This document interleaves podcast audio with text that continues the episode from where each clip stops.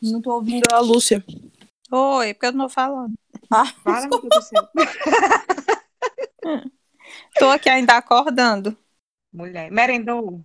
Tô com um cafezinho aqui. é só eu que sou gulosa que tá comendo aqui com a boca cheia. Mas é porque eu não consigo ficar comendo logo de manhã cedo, comer, comer, sabe? Eu preciso de um tempo. Eu também não sabia. Eu geralmente como meio-dia por aí. Bom, se bem que falta pouco, né? É, não fala. É, falta quase nada. Vamos lá, vamos, vou iniciar aqui. Um, dois, três, meia.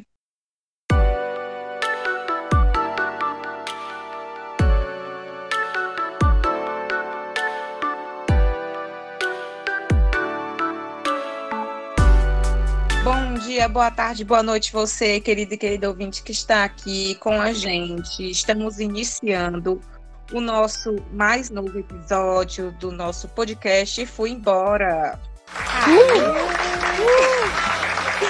E eu estou aqui com ela, a moça que cuida do nosso plano astral, dos nossos caminhos. Ela sempre mostra pra gente uma nova alternativa de viver. Com ela, Bianca D'Arienzo.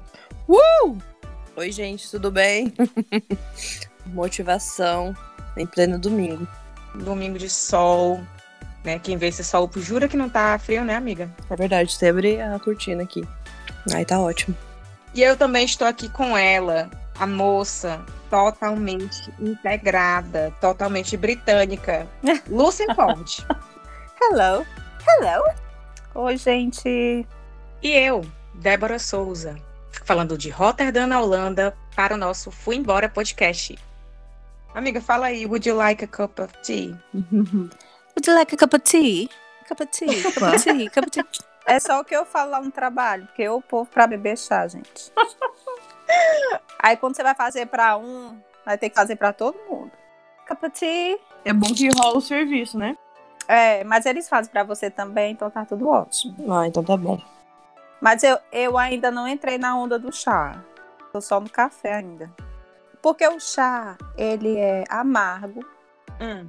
é um chá com leite e um chá sem açúcar. Então, É o pior dos. Nossa né, eu não tô nem doente, né? Então, deixa pra, deixa pra outra oportunidade, né? Quem Gente, sabe... vocês tomavam um chamate onde vocês moram? No, no Ah, eu amava chamar. Não, eu não tô... Gelado? Sim. Lá no Paraná, é, é- a gente toma muito chá, mas chamate quente. Todo de manhã, chamate, tinha a garrafa de chamate e a garrafa de café. Sério? Uhum. Mas aquilo dá uma azia desgraçada, menina. Ah, eu amava. Sério? Tem mais cafeína que café, destrói o estômago. Eu lembro, ó, olha, olha que louco, eu lembro que nos anos 90, na época que bombou as academias, minha mãe ia, lembra mãe, que a senhora ia pra academia naquela época? Aí no final, o pessoal da academia, os donos, né, faziam um chamate para os alunos, eu achava o máximo, eu ficava esperando terminar para eu poder, pra eu poder tomar também. Bons tempos. É muito forte. Eu amo chamate, mas eu parei de tomar porque depois que eu engordei, eu fiquei tendo muita azia, sabe? E aquilo lá dá uma úlcera no estômago, eu acho. De tão forte que é. Mas é uma delícia, eu amo.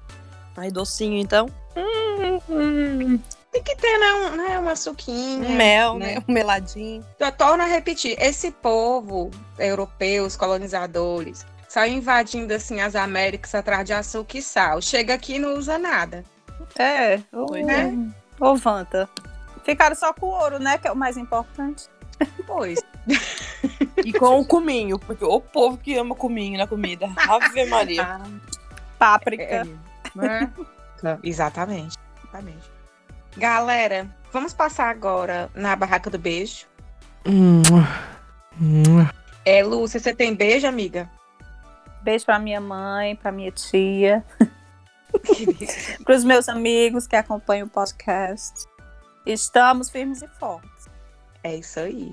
E Dona Bianca tem beijo? Vou mandar um beijo pra Carol Andreu, que outro dia tava ouvindo o podcast e falou que tava gostando muito. E que pena que ela já tinha terminado tudo, que ela tava terminando tudo já, não tinha mais. Oh. Pois bem, agora temos mais um novo episódio, Carol. Um beijo. Gente, mandar aqui beijo aqui para Dona Valnísia e Valdízia Avelino. Ei. Para o meu amigo Posidônio, para a Ina Gomes, Erika Menezes, Thaís Steinbach, Eu tô lendo em holandês, não Achei sei como. chique, viu? Pois é. Nossa, que nome bonito. É com o nome desse, a conta no banco tá sempre organizada, né? Eu acho. O que, que é cheque especial, né? né? E que é o Serasa, né? Nada. Que, o que é um credit score? Nada, meu amor. Absolutamente nada. É, beijo para Karina Alves, para Smiley Brandão, Bárbara Abreu, Vanessa Ioda, porque ela me confirmou que é Ioda. Ioda. Apesar de ter Ioda. gente falar Ioda e ela não se ofender. Democrático. Não tem como se ofender, né, com Yoda. Não, de jeito nenhum. e vamos seguir, minha gente. This is the last call for the 12 o'clock British Airways flight BA412 to Amsterdam. Would passengers for this flight please proceed without delay to gate 17? O tema de hoje, nós falaremos de moradia. Eu quero uma casa onde eu possa compor muitos rocks rurais. A gente vai falar das curiosidades, das dificuldades e facilidades em se morar na Europa. Seja para alugar, seja para comprar, seja para ficar pouco tempo, muito tempo, a gente vai falar tudo sobre esse aspecto. O primeiro ponto que eu acho que é, é legal é a gente falar sobre casas e apartamentos, os imóveis em si. Eu queria saber da Bianca. Amiga, você sentiu muita diferença na questão assim de tamanho, é, organização, layout do imóvel? Você sentiu assim muita diferença quanto ao Brasil? Totalmente. Eu acho que o formato da casa é mais funcional. É, eu acho que o holandês não, não tem muito espaço, né? Não. É, não tem muito espaço, igual a gente tem quintal, a gente constrói sala grande, a gente faz isso, aquilo. E holandês não tem essa, esse espaço, não tem nem. Tem cidade que não tem nem mais espaço para construir casa a mais. Onde eu moro, por exemplo, a- o município já atingiu o limite é, de, de expansão, então não cresce mais. Então tudo tem que ser muito otimizado, né? Sim. E o que eu percebi é que era tudo assim, pequeno, modesto e nada muito grande, nada. É, sala, cozinha e sala de jantar era tudo uma coisa só. Era um, um do lado do outro, né? Não tem divisão. E tudo pra cima, né? No Brasil, É. a casa é pra, é pra banda, né? Como a gente fala. É na horizontal, aqui é tudo na vertical. Tudo geminado, a maioria, né? Quer dizer, não posso dizer tudo. Mas é isso. né? Eu morei na, na minha primeira casa foi é nas duas na verdade foram uma casa foram casas geminadas. Uma era menor, depois eu me mudei. Mas era casa mesmo, amiga. Era casa mesmo. E nem de longe era o tamanho de uma casa normal no Brasil. Ah, minha casa no Brasil não era imensa, né? Era é, pro lado, na horizontal. e aqui era grande, mais ou menos na vertical, né? Sim. Depois eu me mudei pra uma casa maior quando eu era ao pé. É, aí a casa era gigantesca, mas a primeira não, era bem, bem mais modesta, sabe? Nessa casa gigantesca tinha todo esse esquema de jardim, tal, Tinha jardim, garagem, tinha garagem. Tinha. Tinha basement. Tinha três andares, quatro com o basement. Né, basement. O que, que seria basement no Brasil? É o porão. É o porão, verdade. A Luciana Gimenez aí não. Opa, que tudo! Voltamos, voltamos, Super Trash de volta. Nosso bloco passado tava cheio de electricity. Opa, pensei em inglês, desculpa. Eu ia falar isso. é um porão. Oi, Luciana. É que eu, não eu nunca tive um porão no Brasil, né? Então, não sei. Tem casa, tem casa com porão no Brasil? É, eu acredito que tenha, mas eu, pelo menos nas minhas áreas, assim, de Conjunto Ceará e Montes, eu nunca vi, amiga. Na mi... Exatamente, na minha realidade não existia. Era uma dispensa lá no. Combinado com a, com a lavanderia. Mas assim, era bem grande, nossa senhora. Era imensa. Até pros padrões holandeses, eu acho que era grande. Eu eu tô, eu tô chocada com uma casa com garagem aqui, porque eu, eu não vi. Até posso ter andado nos bairros errados, mas eu nunca vi casa com garagem aqui, não, cara. Então, a garagem não era assim, ó, a garagem, né? A garagem cabia um carro só. Tipo, ela era bem pequenininha. Mas era uma casa muito grande. Gente, eu não estou contando vantagem, porque aquela casa não era minha, tá? Pelo amor de Deus. Eu não, eu não paguei um centavo naquela casa, muito pelo contrário, só limpei. Só gastei a, a minha idade limpando aquela casa. Gastou a sua saúde, a sua beleza, o seu tempo. Exatamente. Estraguei minha unha.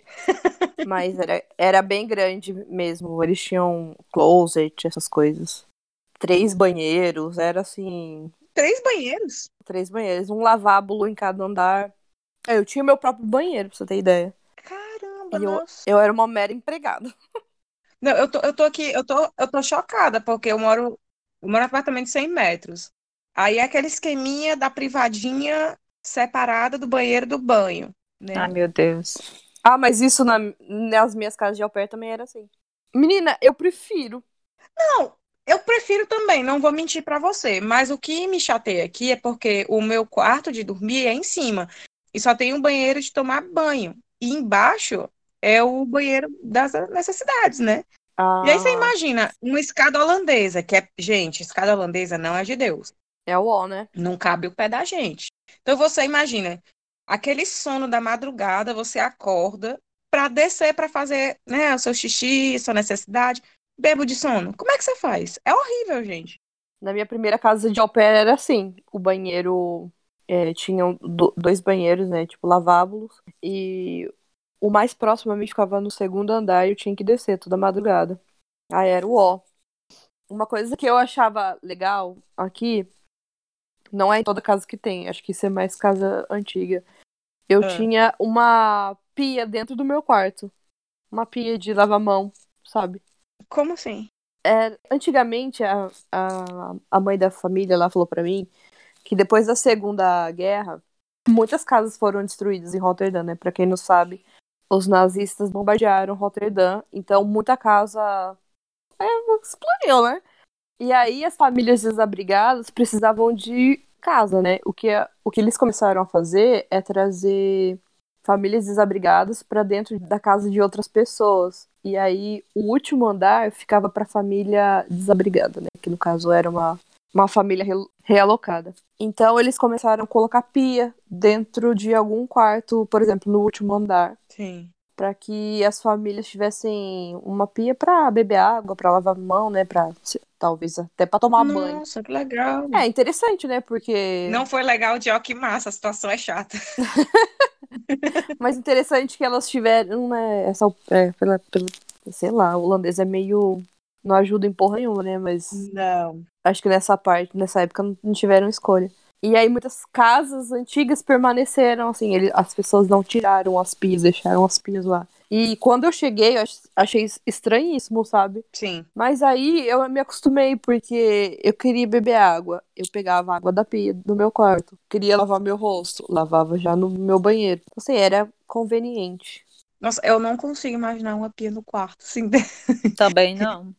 E a pia era mó bonita, então assim, não, não ficava feia, entendeu? Mas tem casa que, se você olhar na internet, é umas pias bem feias, umas coisas assim, horrorosas. E tu, Lúcia, quando tu se mudou, ou quando tu, eu sei que você já foi antes para o Reino Unido e tal, você teve essa experiência, como é que foi essa experiência, aliás? Quanto ao tamanho, layout da casa, tu achou estranho, tu achou a mesma coisa, como é que foi? Eu acho um pouco esquisito o layout das casas, porque é como a Bianca diz, vai subindo, né? Hum. É, tem casas de três andares, aí fica um andar a cozinha, um andar a sala, um andar o quarto. Nossa, Então fica muito esquisito. As casas geralmente de três andares, você entra, né? Se tiver garagem, tem a garagem, que eles não usam para nada a garagem, é só para guardar a tranqueira. É o- a dispensa deles, né? é. Porque os carros ficam na rua. Tem garagem, mas não tem, né? É, a pessoa compra uma casa com garagem, mas não usa. Bem britânico, né? Enfim. Aí você entra, tem a cozinha. Você entra, tem um, um hall com um banheiro, tipo onde o Harry Potter ficava, debaixo da escada. Ah, eles utilizam aquele espaço. É, utiliza. Algumas pessoas utilizam e fazem tipo um lavabo, sabe? Da minha casa de au pair também era assim. Onde você também deixa casaco, enfim, bota, essas coisas que você usa mais quando tá frio. Pra não ter que subir e descer toda hora com roupa, né? É, isso é chato. E você tem a cozinha, algumas casas têm o jardim, né, depois da cozinha. Aí você sobe, tem a sala, às vezes tem um, a sala e um quarto. E no terceiro andar, mais dois quartos e banheiro. Nossa, por que, que não fazem a sala junto com a cozinha embaixo? Porque o espaço que era para ser a sala é o- a garagem que eles não usam. Ah. E eles não abrem mão do espaço da garagem. Porque seria, seria exatamente como é no Brasil. A gente entra, tem a sala, a cozinha e sobe para os quartos, né? Uhum. Mas não, eles têm que ter aquele espaço da garagem. Olha só. Só pra guardar creca. Porque aqui também é muito comum a casa que eles chamam de terraço, que é uma casa grudada na outra, sabe? Então essas casas, elas não têm. Acho que tu viu aqui, ô, Débora. Hum. É tipo casa de dois andares, mas é uma grudada na outra, é um grande Eu terraço. já vi essa informação aí, realmente. Pronto, aí não tem o espaço da garagem na casa. Quando você entra, é a sala e a cozinha. E em cima são os quartos e o banheiro. Aí fica uma coisa mais normal, sabe? Normal assim, Sim. do que a gente vê no Brasil, Mas a casa é grudada pro lado ou grudada em cima, uma da outra? pro lado. Ah, é casa germinada, então. É, germinar, porque que eles chamam aqui de terraço. Ah, que interessante. E quando eu conheci o James, ele morava com um amigo num apartamento. Aí o apartamento eu achei mais esquisito, porque eles fazem uma divisão muito louca. Tipo, o último apartamento que, a- que ele tava com um amigo dele era assim, entrava e já eram os quartos. Os quartos, banheiro, aí era um grande hall. Aí nesse hall tinha uma porta corta-fogo que dava para a cozinha e sala de estar. E a sala de estar e a cozinha era onde você tinha a vista do, do, do prédio, né? E cada quarto tinha uma janela e o banheiro não tinha, que é, que é muito comum o banheiro não ter janela também. Nossa, é tenso. Às vezes, quando a, a casa é, tem vários quartos e que tem mais de um banheiro, geralmente o banheiro maior da casa tem a janela, mas o resto não tem. Isso é muito comum também, que eu acho horrível. Nossa. Porque fica tudo molhado e aquilo ali para secar 500 anos. Enfim. Eu sinto tanta falta de pegar assim um balde e jogar assim no banheiro pra dar uma lavada. Eu também. Né, Bianca? É de Deus, né? Uhum. Eu sinto tanta falta. Mais uma coisa que eu tô vendo aqui, que as novas casas e os novos apartamentos estão mais com a cara, digamos assim, poderia dizer americana, mais funcional. Mais aproveitamento de espaço, tu fala? Isso. E a, a cozinha integrada com a sala, eles estão se preocupando muito com isso, porque hoje em dia todas as in- interações de uma casa é na cozinha, né? Hoje em dia Verdade. não é mais na sala. Então você integrar a sala com a cozinha É tudo de bom. Se você dá uma festa, tá todo mundo ali. é o melhor. É, já tá ali, cara. Bota ali, a geladeira já tá ali, a- qualquer um pega a cerveja, que quer que vai beber. Sofá. Sofá tá tudo certo. Que é, o que a realmente- gente vê mais no Brasil também, né? Nas Uhum. novas casas, apartamentos.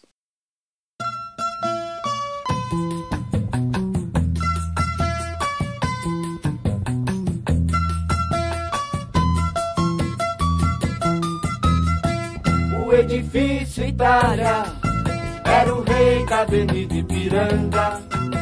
É, uma coisa que eu percebi que são que é muito, muito, muito, muito, muito comum aqui, é que as casas são muito velhas, né? Tô no processo de ir atrás de uma casa para alugar novamente.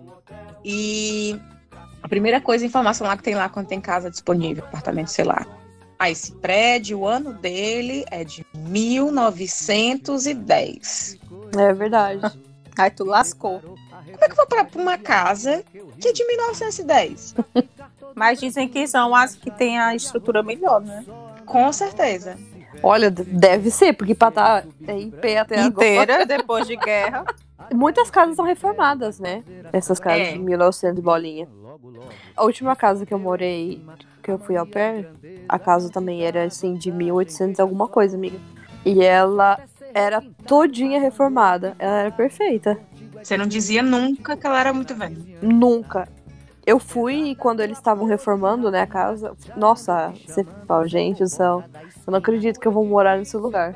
Porque parecia um- uma casa assombrada, de tão hor- horrível que era, juro por Deus.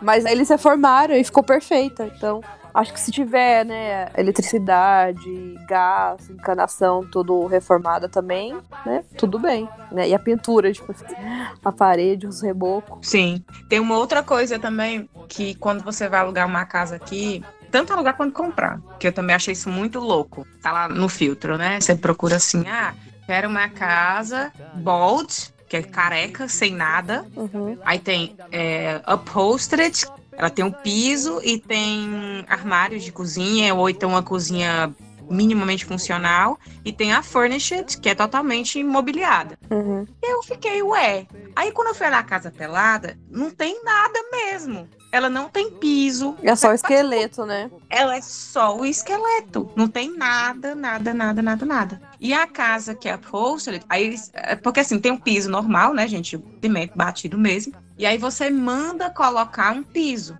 Oi? Piso de madeira ou de cerâmica. Isso. Aí você pensa assim, cara, como é que eu vou pra dentro de uma casa sem piso? Pois é. Você fala pra vender ou pra alugar? Tanto pra, pra alugar como pra vender, amiga. É, eu não sei se você- se você sabe, mas quando você vai sair de uma casa alugada, você tem que tirar todo o piso. Oi? Como é? É, se for piso de madeira, você tem que tirar. Então, peraí. Então, no caso, tô lá alugando, a, a, a casa tá pelada. Uhum. Aí eu venho e coloco o meu piso. Exatamente. Aí na hora que eu tô indo embora, eu tenho que levar o piso? Tem. Se a pessoa que for alugar no seu lugar quiser ficar com o piso, aí vocês negociam, né? Tipo assim, ah, eu, é, eu quero ficar com o piso que tá atual, acho que você paga um preço a mais pra pessoa, né? Gente, mas não tem como defender o holandês, né? Eu, eu acho isso ó também. Mas aí, se a pessoa falar, não, eu vou colocar um piso diferente, o piso do meu gosto, aí você vai ter que tirar. E vai ter que entregar a casa pelada. Gente, isso é um absurdo. Alguém tem que cancelar o holandês, gente. Co- começa tudo de novo. Ou faz um, um padrão, né, de piso. Se a pessoa vai alugar a casa, ah, eu não gostei do piso dessa casa. Não aluga, é, aluga um outro, uma outra casa. Bola pra frente. Como é que eu vou, vou, pegar meu piso, botar debaixo do braço? É, acontece, cara. O que se você for na, no Marketplace, na, naquele site de, de segunda mão, você acha lá vários, várias pessoas vendendo é, laminato que já foi instalado em outra casa. Que a pessoa mudou e teve que tirar. Eu acho que isso aí é um, mais um comércio, sabe? Tipo um business. Tipo uma máfia do laminato.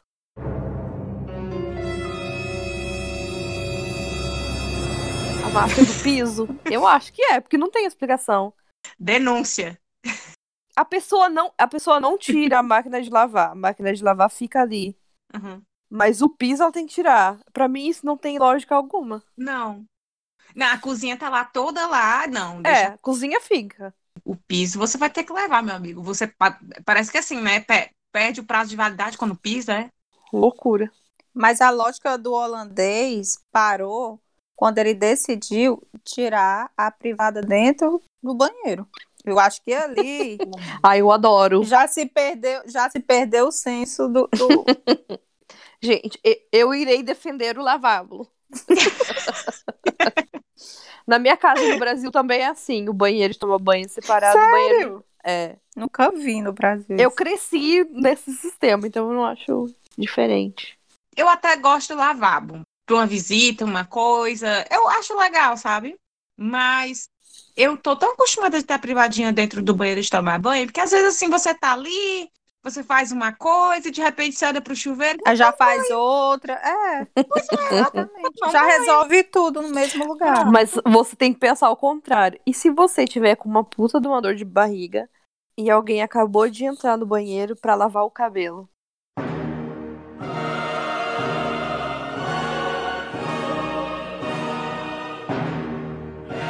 Ai, gente, mas é muito difícil, né? Isso. Ah, não é não. Se tiver muita mulher na casa. Pra mim, isso é o pior, a pior das ideias.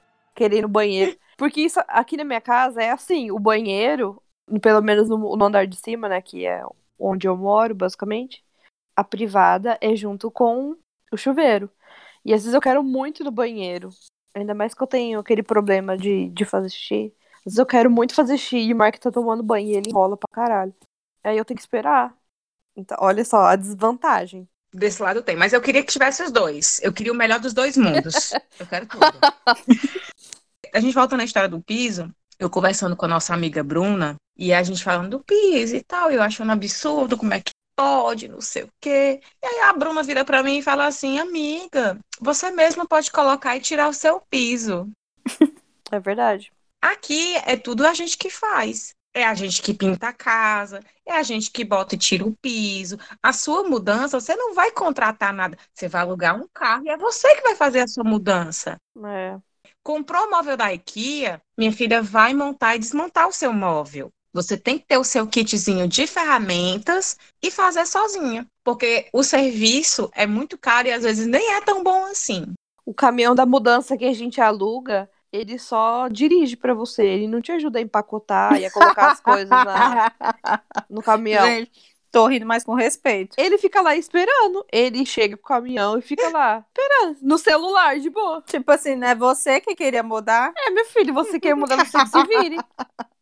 O holandês é muito assim, ema, ema, ema, cada um com seus problemas. sabia? Gente, o povo da vir pra Europa, gente. Ó, ó, escutem É. só essas coisas. Acho que a Europa é luxo, né? Vem aqui arra- arrancar piso na unha. Mas aí é o seguinte: é você que vai dirigir o carro, É. é você que vai empacotar tudo, vai descer tudo, porque o valor para você pagar uma pessoa é impossível. E aqui é tudo por hora, né? Uhum. Assim, de novo, né, gente? É aquela coisa, o serviço realmente tem que ser bem remunerado, é a função da pessoa, é o trabalho dela, é a, a maneira dela viver a vida, diferentemente do Brasil, que esse é só um bico. É verdade. Mas é, é um valor, não é para todo mundo. Essas funções aqui são bem valorizadas e as pessoas pagam. E não é igual no Brasil, não. É bem, eu acho, bem inferior. Sim. Tipo, pra mim, uma das histórias mais absurdas aqui é a história da porta.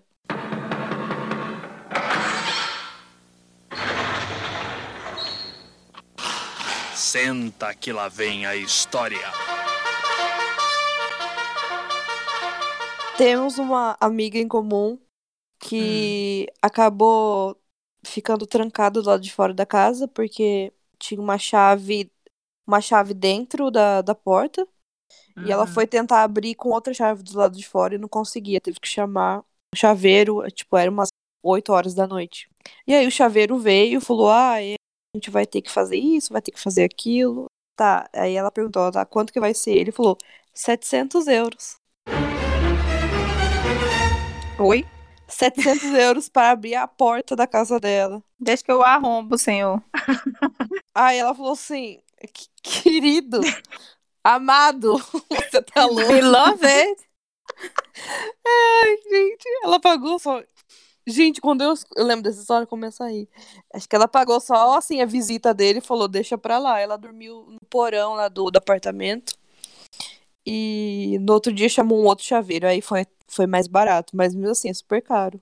Uma outra amiga nossa também ficou trancada esses dias. Ela pagou acho que 300 euros, não foi? Foi 300 euros, eu lembro dessa. Gente, pra abrir, o cara pegou um negocinho assim, fez tic e a porta abriu. Olha, se você quer ficar rico, vem pra Holanda ser chaveiro.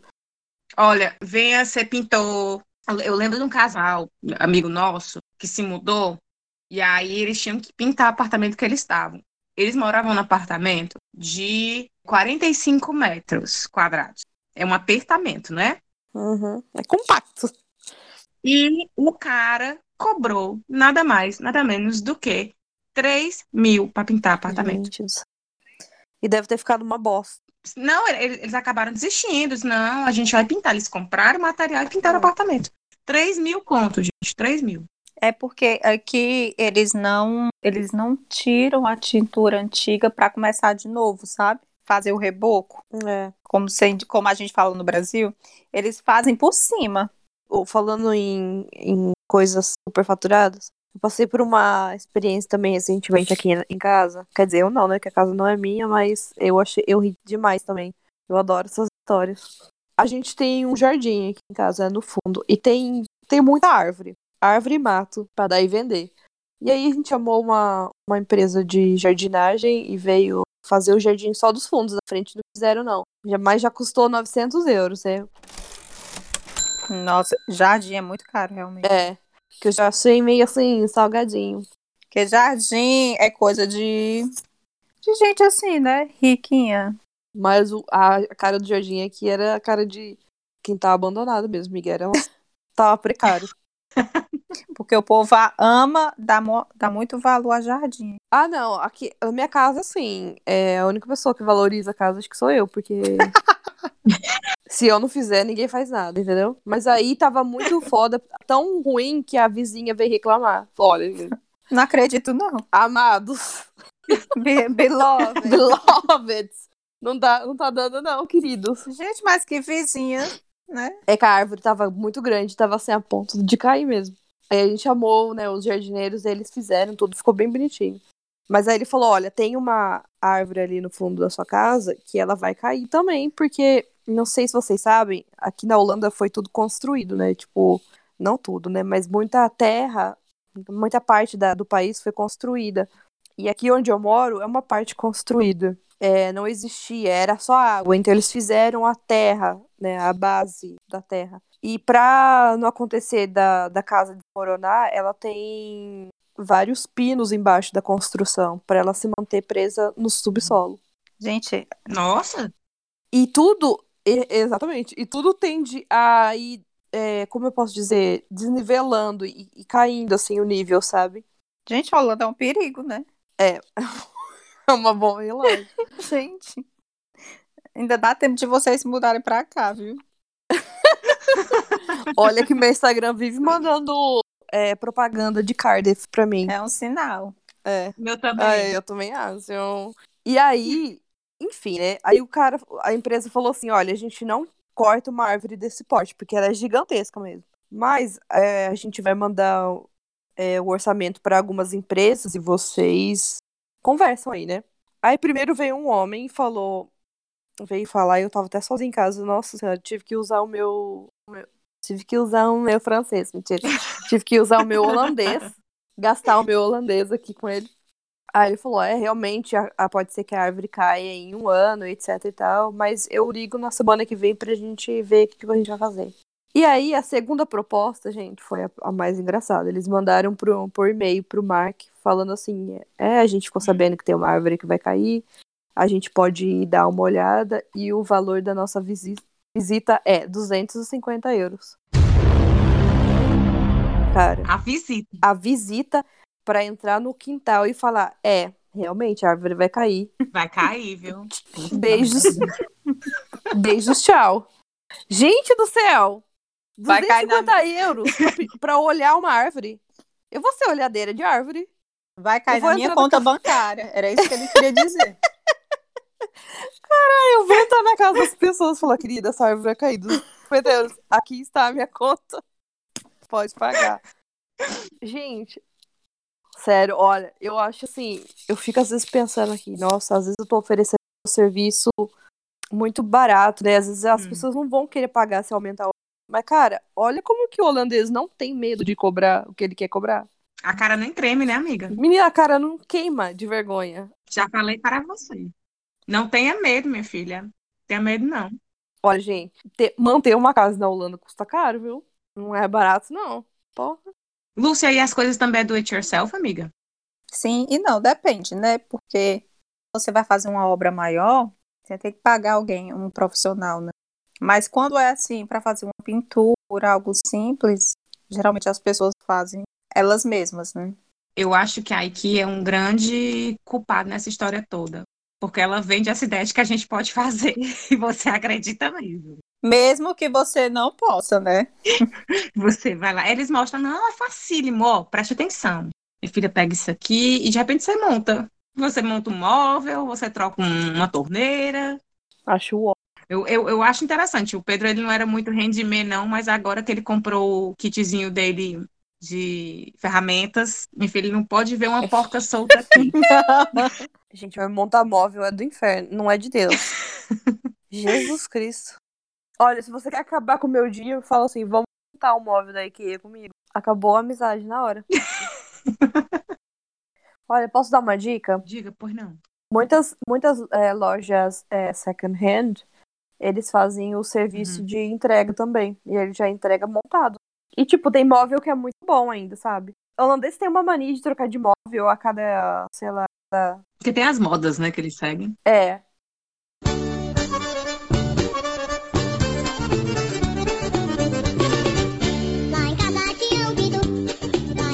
Gente, eu vou seguir aqui, já que a gente já começou a falar um pouquinho sobre locação, alugar imóveis. Queria perguntar para Lúcia, já que eu sei que quando ela chegou aí, veio com casa nova e tudo mais. Amiga, foi muito burocrático alugar imóvel aí? Assim, como sempre, eu tô fora da curva, né? por, por, por quê, né? O James, como hoje ele trabalha numa planejados, ele conhece muito dono de apartamento e casa. Então foi algo assim. Ah, eu tô procurando lugar para morar. Você tem? Ah, eu tenho em tal canto. Gostou? Gostou? Pois assina aqui o contrato. Pronto. Que sonho.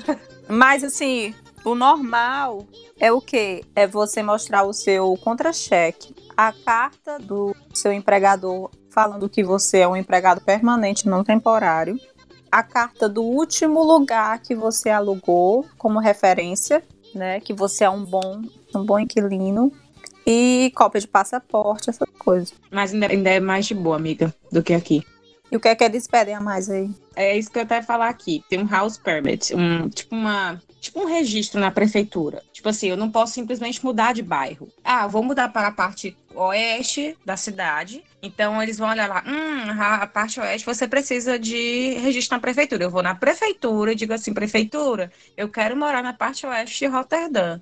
A prefeitura, pois muito bem, traga aqui passaporte, traga contra-cheque, traga contrato de trabalho, eu vou ver sua renda, eu vou ver sua formação, eu vou ver tudo que você tem. Dependendo disso, você preencher a critério. A critério. É. Você pode morar naquela área. É sério? É sério, sério. Eu nunca ouvi falar disso aqui. Então... Eu não sabia também, não.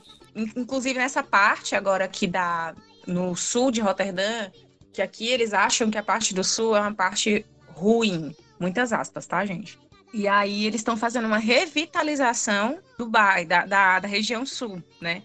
Antes não precisava de housing permit para lá, agora precisa. E aí o que está rolando? Eles estão revitalizando a área, eles estão derrubando prédios é, velhos para fazerem novos prédios, aquela coisa toda. Então as pessoas que moravam lá e foram des, é, deslocadas é, por conta desses novos prédios que foram construídos não estão conseguindo mais voltar a morar no sul porque elas não preenchem mais os critérios de housing permit para morar lá. Passada. É uma segregação, né? Basicamente. É. É, é, é gentrificação, assim, no, no mais puro termo. E detalhe, eu lembro que semana passada eu fui visitar um outro apartamento numa área que todo mundo dizia que era horrível. Ai, será que fui eu que falei? Não foi tu não, amiga, não foi tu. Eu fui para lá, eu peguei um ônibus com o Pedro e a gente andando e a gente ficou, a gente olhou o bairro, o bairro super limpo, organizado. As pessoas tinham, tinham comércios com, com etiquetinhas escrito Eu amo o bairro X. Olha só. Não tinha nada que desabonasse aquele bairro. E aí, quando a gente vai visitar o apartamento, foi a primeira coisa que a moça falou. A, a moça que mostrou o apartamento pra gente. Tem que ter housing permit para morar aqui. E foi, aí eu disse, nossa, sério? Ela é. Essa medida foi tomada a partir do ano passado. Passada, minha. O que será que tem por trás disso, hein? A minha filha, gentrificação, com certeza. Eles estão fazendo. Assim, eu tô sentindo. Parece que eles estão assim empurrando Rotterdam do centro para as laterais, sabe? Hum, pode ser. Essa, essa sensação que eu tenho, sabe? Mas que horrível. Você não poder morar onde você quiser, né?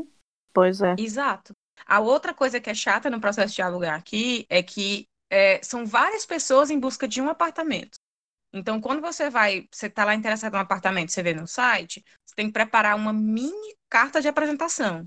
Então, eu tenho que explicar: olha, sou casada, eu sou contadora, meu marido é desenvolvedor, ele trabalha na empresa X, a gente mora na Holanda há tanto tempo, a gente não tem filhos, não fuma, não temos, não temos animais. É, a, gente, a gente tem hobby assim, a gente tem hobby assado, e você manda, né? E aí são várias pessoas se aplicando no mesmo apartamento, e o, o, o dono do apartamento é que vai escolher para quem que ele vai alugar, sabe? É, é literalmente o vestibular da casa própria. É, mas é porque também é muita concorrência, né? Então, o dono vai querer ficar com a melhor pessoa, né? Digamos assim no conceito dele, né? É. Aqui é porque também a, a, gente não foi por agência. Mas com certeza as agências botam quente, viu? De certeza. E é. cobram mais caro. É. E a outra coisa que eu tô. Eu tinha me esquecido disso, gente, porque depois que você arruma uma casa, aí você esquece. Mas agora que eu tô procurando de novo, eu tinha esquecido o quanto que as imobiliárias e as pessoas aqui são xenófobas. Uhum. Porque na hora que eu mando a minha solicitação e boto aquele texto bonitinho, lindo, é quando eu assino lá o meu nome, com o meu sobrenome claramente brasileiro, Eu já penso assim, nossa, já vai dar problema. Uhum. não vou alugar. Agora eu não lembro onde foi que eu li isso. Fiz uma pesquisa, uma investigação sobre o lance da xenofobia no mercado imobiliário.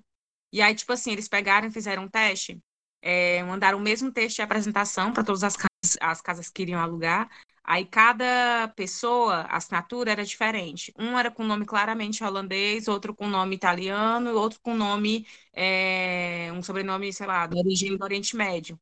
Ninguém com sobrenome do Oriente Médio conseguia alugar. Pois é. É ridículo. E detalhe, na hora que você vai alugar, para você mostrar a intenção, a maior parte dos, do- das imobiliárias você tem que dar um sinal, tem que dar um dinheiro.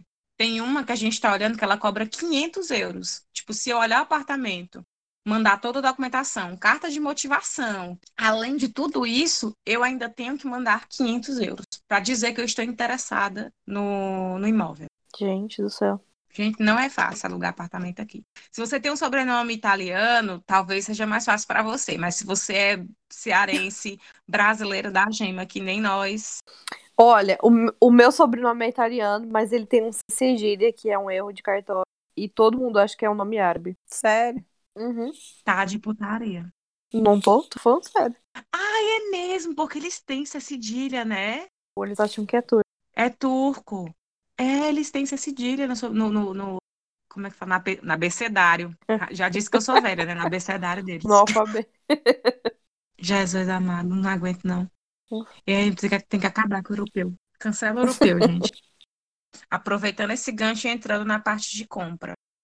Cara, assim, a gente pensa, não, realmente, imóvel no Brasil é caro, gente, é caro. Realmente, é muito caro e tal.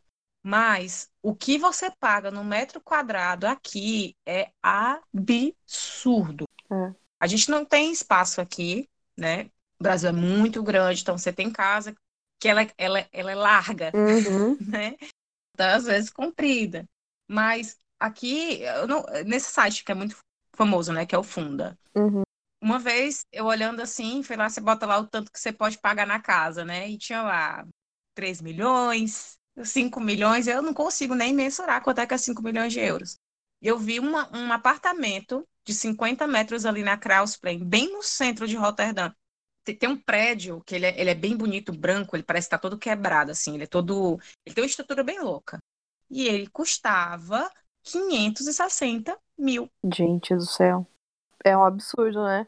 É. Mas, mas isso é porque também tu mora em Roterdã, né? É tipo como se alguém fosse querer morar em Londres. Quase impossível comprar uma casa, um apartamento em Londres. Mas já aqui em Cardiff, já é super fácil. Assim, o que eu digo fácil é acessível, entendeu? Muito mais acessível do que no Brasil, eu acho. Agora imagina quem quer comprar casa em Amsterdã. Pois é. Vive no aluguel. Eu vi, eu vi uma reportagem que a nossa gera, essa geração, depois da gente, é a geração do aluguel. Que são pessoas que, que, que moram em grandes centros, centros caros, né? E que nunca vão poder conseguir comprar a casa própria. Tem um cara, um blogger aqui, que ele mora em Amsterdã. Ele tem um blog chamado Confessions of a Shallow Man. Ah, eu adoro, gente. Eu, eu também acho legal. Às vezes, às vezes ele é um pouco machista, mas eu gosto. Ele fez uma, uma matéria onde tinha uma, um, um apartamento para vender no Funda, em Amsterdã. Se liga aí. O apartamento tinha 15 metros quadrados. Gente do céu. Não dá nem pra respirar. O apartamento custava 150 mil euros. Caramba. 150 mil. Se for dividir por metro quadrado aí. É mil euros, não é? Um metro quadrado. Ou minha conta tá errada. Que eu não sei matemática. Eu também, eu sou, sou de humanas. Sou, sou contadora, mas sou de humanas. Ou 10 mil, né, no caso. 150 dividido por 15 dá 10 mil. Gente, 10 mil euros um metro quadrado. É, é um quarto, assim, é um, é um negocinho, assim. É uma... Sabe o que é o mais foda? Eu sei que vai ter alguém que vai pagar. Então, é muito, muito, muito caro. Tanto que eu vejo, é, não teve nenhuma pessoa que nós conhecemos que comprou imóvel aqui que fosse em grandes centros. Pois Uhum. é. Justamente porque é mais acessível. né? Com certeza. Tá- Tem muita gente morando em Dorp, Dorp é vila, né? É. Gente morando em Dorp, ou morando em, em bairros mais distantes. Eu moro numa dorp. Pois é, porque aí você consegue ter uma casa e, de novo, uma casa não é uma casa do Brasil, é uma casa menor. Você consegue ter uma casa com um preço que, vamos dizer assim, justifica. E normalmente você vai acabar tendo que comprar um carro, porque o transporte público vai ser já mais Uhum. uma coisa mais, um acesso mais dificultoso, né? Então você já vai ter que mudar o seu estilo de vida completamente. Eu não moro no centro, mas eu não preciso de carro aqui para absolutamente nada. Mas nós não temos como ter um imóvel aqui no centro. Jamais. Eu acho que aqui onde eu moro também, no quesito transporte, é o limite. Assim, a- até que eu- a gente tem bastante ônibus a cada 10 minutos. Passa um ônibus é, perto da minha casa. Mas se você for mais profundo, é igual você tá falando mesmo, é bem precário. Você tem que depender de um ônibus a cada uma hora. Gente, pelo amor de Deus, né? E é claro que o pior sempre vai ficar pra quem é imigrante. Sério. O lado mais fraco da corda é sempre o imigrante. Verdade. Com certeza.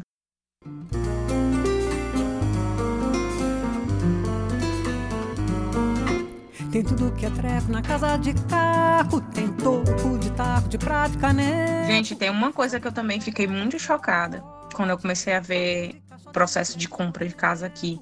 Por exemplo, casa custa, sei lá, 150 mil. Esse valor não é o valor do custo. É o asking price. É o que eles estão pedindo. Porque se você mostrar interesse na casa, você vai ter que oferecer mais. Aí eu vou lá e digo assim: olha, eu dou 180. E você vai pedir um empréstimo do banco. Claramente que ninguém vai ter esse dinheiro né, na mão para comprar. O banco vai avaliar e ele vai acabar dando só os 150 mil que ela custa. O valor que você deu como oferta vai sair do seu bolso. Foda. Tô dizendo que dá tempo vocês mudarem. Acho que é uma coisa assim mais. Vamos descomplicar, vamos. vamos. De nem ia precisar aprender a falar holandês. Não é, mulher? Tu ainda dificultou mais ainda teu, teu, né, a tua vida, né? Que ainda tem que aprender outra língua. Jesus Cristo. Oh, Não, mas eu, eu, eu de lascar, que tipo assim, eu, eu confundo. Porque assim, o tempo verbal do futuro é igual como o inglês, você tem que usar uma, um verbo auxiliar, né? O verbo auxiliar daqui é tipo go, que é ha. Aí o tipo assim, é, é sei lá, ik ha sitten, eu vou sentar. Agora vai sentar, vai sentar. Agora vai, senta. Vou sentar, vai sentar. Aí, aí tem um outro verbo que é querer, que é want, que escreve will, como em inglês, mas fala will. Como o, o, o, verbo auxiliar de futuro do inglês. Cara, eu passo tanta vergonha aqui, porque eu, eu troco os dois. Aí, no fim das contas, eu acabo falando eu querer sentar. Mas como que você fala a frase? Eu falo é, ik wil zitten. Mas tá certo. Em vez de eu dizer eu vou sentar, né? Ah. eu digo eu quero Ah, sentar. e cacita. Isso. Ah, entendi. Ah, mas tá, dá pra entender. É aceitável, amiga. Queria. Mas enfim. Pois é, gente. É, Lúcia, tu já sobre alguma coisa quanto à compra de imóveis aí, amiga? Sim. E é muito difícil. Assim, como eu trabalho numa empresa de consultoria financeira, parece bem mais fácil do que, Uhum. Né? Mas aí, no caso, lá, a pessoa contrata um mortgage advisor, né? A pessoa que vai te dar a consultoria e fazer tudo para você. Adoro. Mas é, é aquela burocracia, tipo, você vai mandar seus contra-cheques, você vai mandar. ah, geralmente é os seis meses de contra-cheque, seis meses de, de histórico bancário, né? Que é o statement, que é o. Como é o nome? Olerite? Que olerite, mulher, dúvida. É, é outra que é bem, que é bem novinha, ó. Olerite. Como que é o nome? Não, o extrato do banco, gente. Ah, desculpa. Eu, eu, eu fui foi longe agora, olha. Oi, Luciana Gimenez. Não se fala mais olerite? Não, amiga. Assim, na, na época dos meus avós era olerite. A Mas... gente falou olerite no Paraná até hoje. Oh, meu Deus. Como que fala? Contra-cheque. Você tá brincando? Não, Falando sério. contra-cheque, querida. A gente falou o lerite até hoje. Mas era aquele povo antigo que falava ainda, o lerite. Pronto. Alguém falou lerite, eu não sabia o que era, e alguém virou para mim assim: eita, mas é antigo o lerite, hein? Em 2005. Gente, Então, tô passada. Fortaleza já tá avançada, meu amor, há muito tempo. Paraná colonial ainda. Oh, comédia. Sim, voltando. Contra-cheque, é, extrato bancário, extrato de cartão de crédito, muita coisa. Mas o mais importante é você ter um histórico de crédito bom, muito, muito bom, que é o chamado credit score, que é o que diz se você é bom pagador ou não. Gente, é, é- seria o, o, o Serasa? Isso. Só que aqui já tem há muito tempo, entendeu? No Brasil começou uns anos atrás, né? Uhum. Mas eu não sei ainda se eles usam só essa ferramenta. Eu acho que eles usam. Tipo, eu acho que eles têm um histórico dentro do banco onde você tem conta e tem o histórico do Serasa e SPC, entendeu? uhum. Então eles fazem um mix, eu acho, não, não sei. Mas aqui é, é um histórico só. Então, se você deixar de pagar cartão de crédito, você deixar de pagar aluguel, você tiver uma, já tiver uma casa, né, quiser comprar outra, e você teve problema de pagamento, então isso conta muito negativo para você conseguir um financiamento de uma casa, a não ser que você tenha o dinheiro para comprar a casa e pagar à vista, né? Uma grande entrada, né? Que não é o caso do povo aqui. Esse é o lado bom de você não ter crédito nenhum na queima. Verdade. Nem tem, mas também não. É, não tô devendo pra ninguém. Mas, tipo assim, as pessoas compram aí no crédito, Lúcia? Porque, tipo, aqui, aqui tudo é à vista. O crédito aqui é só 30 dias. Demais, mulher, demais. Ó, o meu cunhado, ele trabalha numa empresa, que é uma empresa justamente que faz, hum, digamos, você vai num- numa loja comprar, sei lá, uma máquina de lavar. Você não tem o dinheiro para comprar máquina de lavar. Aí essa empresa que ele trabalha, ela paga a máquina de lavar para a loja e você fica pagando o financiamento da máquina de lavar para a empresa. O financiamento. É um banco de crédito, então. Gente, É. Exatamente. é o, Pana- é o Banco Pan-Americano. É. Eu achava que não, mas hoje em dia morando aqui, vendo a realidade das pessoas, eu vejo muito, inclusive em lojas que vendem coisas mais caras, eles falam, olha, você pode ter um financiamento, entendeu? Então tem muito crédito aqui. Eu achava que não, mas quando você começa a ver, né, com mais calma, então, você vê que tem bastante crédito. E isso conta muito, né? Eles têm um registro de tudo isso aí.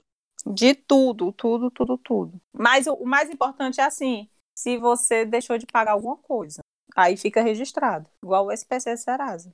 Aí, o, o, o que eu entendi, porque aqui eles contam o salário como anual. Então, digamos, digamos um exemplo, uma pessoa ganha 50 mil libras por ano e ela quer financiar uma casa. Vai ser mais ou menos assim, ela vai conseguir uma casa cinco vezes o valor do que ela ganha anual a matemática deles é mais ou menos assim. Então, essa pessoa poderia financiar um imóvel de mais ou menos 250 mil libras. E ainda tem um outro adendo, que é a questão que cada banco tem um juros diferente, Sim, aqui também tem isso. Que é a mesma coisa também que tem no Brasil, né? Vai depender do relacionamento que você tem com o banco. Tem bancos mais, que é o que o, o, o consultor de financiamento de casa ele faz para você. Ele joga o seu cadastro em todos os bancos e vê qual é o mais barato, entendeu? Uhum. E eu acho a alíquota dos juros aqui muito barato se você comparar com o Brasil. Tem gente que consegue de 1 a 4% ao ano do financiamento. Ah, sim, com certeza. Então, às vezes, mesmo que a pessoa tenha um dinhe- o dinheiro de comprar uma casa à vista, é melhor ela guardar o dinheiro para o futuro e financiar a casa, entendeu? E, faz, e deixar o dinheiro investido rendendo, entendeu? É uma coisa tão, tão louca nisso que, vamos lá, a média que você paga num aluguel aqui eh, em Roterdã para um apartamento ou uma casa de, vamos lá, 70 metros no máximo, 70 metros, 60 metros, você vai gastar em torno de 1.200 euros por mês. Uhum. Se você financiar uma casa, eh, vou comprar uma casa de 250 mil euros. Por mês, financiamento, eu vou pagar em torno de 800 euros. É. E outro, né? Esse financiamento eu vou, posso pagar em 15 anos, bem, um tempo bem menor. Uhum. O problema é você ter o dinheiro para começar. É, é, principalmente porque assim, para comprar a casa você é obrigado a ter o depósito da casa. O depósito às vezes é 10%, é 20%. Aqui eles têm agora o Help to Buy. O que é o Help to Buy? É aquele, aquela história do governo no Brasil de te dar o dinheiro da entrada da casa. Sim, sim. E depois você paga o governo. Acho que você tem cinco anos para pagar o governo. Isso para casa nova. Ah, a casa tem que ser nova. É, mas eles têm vários tipos de incentivo para você comprar casa nova agora. Se for sua primeira casa, entendeu? É outra coisa que eu queria dizer. Ah, sim, a questão do aluguel. O aluguel realmente ele só vale a pena para quem tem que morar num grande centro. Tipo, hoje a gente mora no centro da cidade, no centro mesmo, porque ficava perto do trabalho dele e acabou ficando perto do meu trabalho. Então a gente não fica dependendo de carro e tem uma vida mais relaxada com relação a tempo, sabe? E nesse primeiro, primeiros anos de casamento é muito importante, né? Você evitar esse tipo de estresse. Com certeza, minha filha. Né? Porque já tem estresse demais, né, bebê? Então vamos diminuir os estresses. Enfim. É muito embate, querida.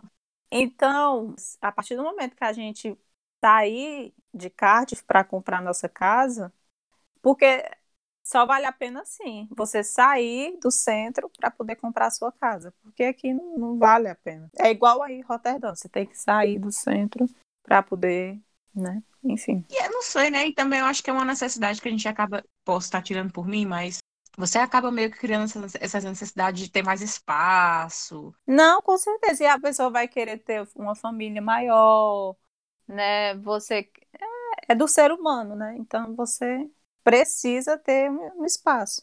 Com certeza. Eu não vou mentir para você que eu tô, eu, eu, mal vejo a hora, o momento de eu ter o meu quintal para eu plantar as minhas hortas, botar a minha cadeirinha de balanço com meu aquecedor. É só que eu quero criar meu gato e meu cachorro. Eu quero ter um gato e um cachorro. Oh, eu também. Oh, uma coisa que mudou muito na minha cabeça é porque eu morei parte da minha vida toda em apartamento no Brasil, né? Então eu cheguei aqui achando que eu tinha que morar em apartamento. Assim, que eu ia me sentir mais segura em apartamento, que eu ia me sentir mais com ainda com aquele sentimento do, do de estilo de vida brasileiro morando em apartamento, sabe? Sim. Mas depois de um tempo aqui, eu já tô com aquele sentimento de que eu preciso de um jardim, tu acredita? Uhum. Eu, eu, eu sei. Porque o clima é tão. É, é, é, a maior parte do tempo é frio, é você tem que ficar em casa, que você tem que ter o seu próprio cantinho para você fazer suas coisas em casa, entendeu? Uhum. E isso o apartamento ele não te dá. Mesmo você, você morando numa cobertura, mas o apartamento ainda não te dá essa sensação que você precisa de espaço. E eu só vim entender a questão do jardim depois de passar um tempo aqui, porque ainda não entendia o, o, o, a importância do jardim. Hoje eu já consegui entender mais a importância do jardim. Ai, gente, a, a gente tá ficando velha, é isso? É, mulher.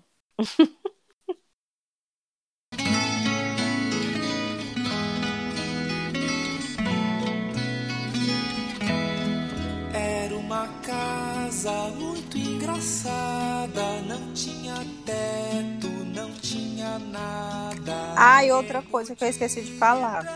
Tem vários tipos de. Tem várias maneiras de você comprar casa aqui. Tipo, é, toda vez que uma construtora, no caso, ela vai construir um, uma rua de casas, ou sei lá, um apartamento, enfim. Ela tem que separar uma, duas casas, eu não sei exatamente quantas, para pessoas de baixa renda. Olha só. Então, são, são casas que vão ser utilizadas pelo governo para alocar pessoas que precisam, por um determinado momento, não sei por quanto tempo.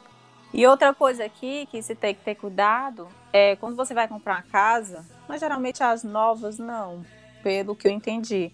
Mas as antigas, tipo, você comprava a casa, mas o terreno não era seu. O tal do lease, né? Tem aí também, é. Tem isso aqui também. É. que é o landlord. Você tem que pagar o landlord a cada, sei lá, 100 anos, 50 anos, não sei. Mas tem que pagar, entendeu? Mas pelo que eu entendi, hoje em dia, as novas, você já é dono da, do terreno e da casa. Mas, gente, isso não tem no Brasil também? Que eu saiba, não. Quando você paga o IPTU, você tem que pagar para né, imposto da sua casa ali todo, todo ano.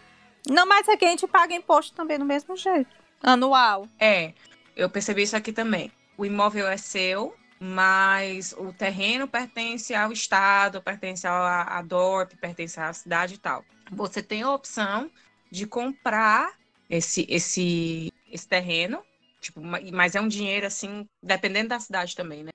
É um dinheiro horrível, de grande, ou você vai pagar essa taxa por ano, e, é- e depende muito da cidade Uhum. né? É, por exemplo, tem uma cidade aqui perto aqui de casa que chama Flaringen, que todas, todas as casas, elas têm esse imposto. E esse imposto, ele, ele, ele, eles variam entre 100 euros e 15 euros por ano. Já num um bairro aqui de Roterdã, que é Prince Alexander, a gente foi olhar um- umas casas lá, e tinha uma casa que ela tinha esse valor, e você tinha que pagar 3 mil euros por ano Jesus.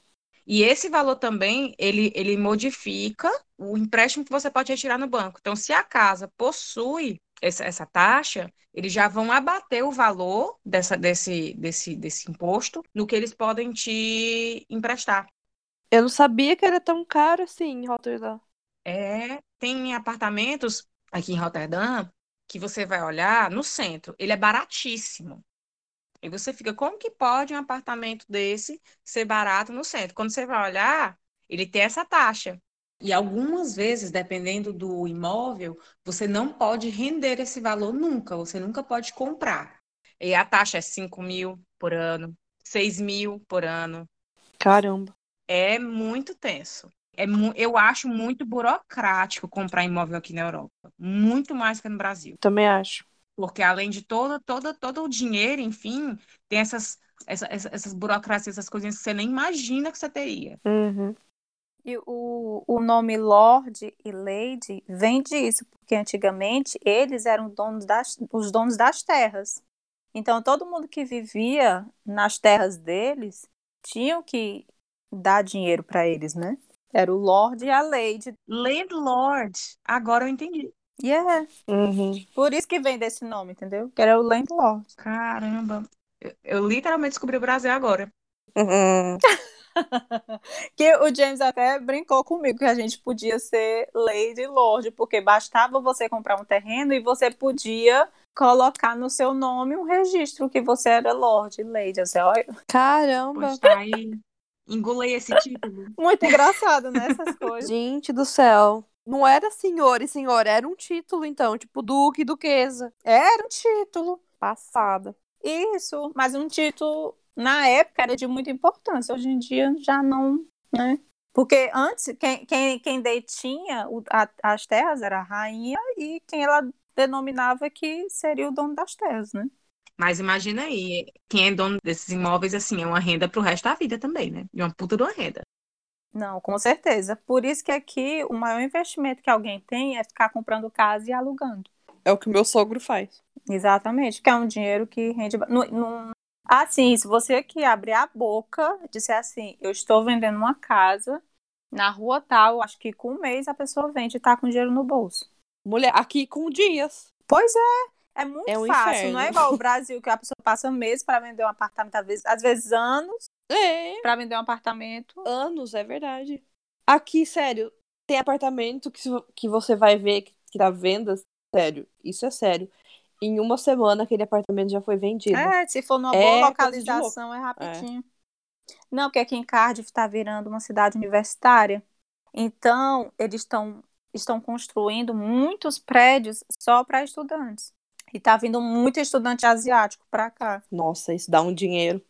Cornélio é famoso por isso. Gente, eles andam com as bolsas. Gente, as roupas deles, assim, se você for É só rico, né? olhar o preço das roupas, dá, sei lá, uns 10 mil reais só de roupa. Que é uma bolsa de marca, um tênis de marca, tudo de marca. E você pode olhar que, que quando eles estão em avião, assim, quando você pega algum avião, eles estão tudo na business class.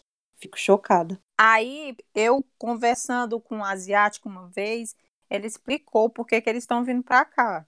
No caso, quem está vindo para cá é filho de milionário. Eles estão vindo para cá o quê? Os pais, donos de grandes empresas, mandam os filhos para estudar aqui. A opção de estar tá vindo para cá é porque é mais barato que Londres. E mais continua dentro do Reino Unido, que é muito bom para eles, né? É, tem nome, né? Tem nome, enfim. Aí quando eles terminam a faculdade aqui, aí eles voltam para lá com a bagagem, com o inglês, para continuar o legado dos pais, entendeu? Uhum. Foi isso que eu, que eu entendi. E que eu percebi também é que eles têm meio que uma obrigação de voltar para o país para devolver tudo que eles aprenderam fora, né? É, não, eles não vão fazer uma carreira aqui, eles vão só aprender para poder colocar em prática lá. Aí outra coisa que eu queria falar para não esquecer, com relação à compra de casas, é a questão dos, dos direitos das mulheres. Porque eu estava pesquisando, a gente aqui parece uma sociedade muito avançada, mas 40, 50 anos atrás, as mulheres não poderiam comprar casa se elas não fossem casadas. Sério? Sério. Não poderia alugar, não poderia é, comprar, não poderia abrir conta em banco. Gente. Elas tinham que ser casadas. Então, hoje em dia, a gente vive algo muito libertador, mas que parece que e já existe há muito tempo e não é. Se você for olhar para trás, foi há pouco tempo. É. Cara, 50 anos foi um tempo desse. É, porque assim, antigamente, para a mulher sair de casa e ir trabalhar, era uma questão de desespero, porque quem tinha que manter a casa era o homem. Sim. Então, para a mulher sair de casa, era porque a família estava não estava em boas condições. E isso teve que mudar depois das guerras, né? Porque quem é que ia, quem é que ia dar conta da casa, né? Sim. A sociedade mudou e teve que se adaptar aos novos tempos. Sim. Mas você já imaginou você não, não poder ter seu próprio dinheiro, não poder abrir uma conta no banco, É. não poder comprar uma casa, precisar de alguém para você alugar uma casa. E até hoje eu sinto que ainda é uma sociedade machista, porque a mulher aqui ela é conhecida como a senhora fulano de tal. Ela perde o sobrenome dela, né? Sim. Embora tenha mudado, al- algumas pessoas já nem não fazem isso, mas você ainda é conhecida como a esposa de fulano de tal, né? Você pertence àquela, àquele homem. Exatamente. No, no meu trabalho, né? Você vê os arquivos das pessoas, é exatamente, é o senhor e a senhora fulano de tal. E é muito louco isso. É É, gente.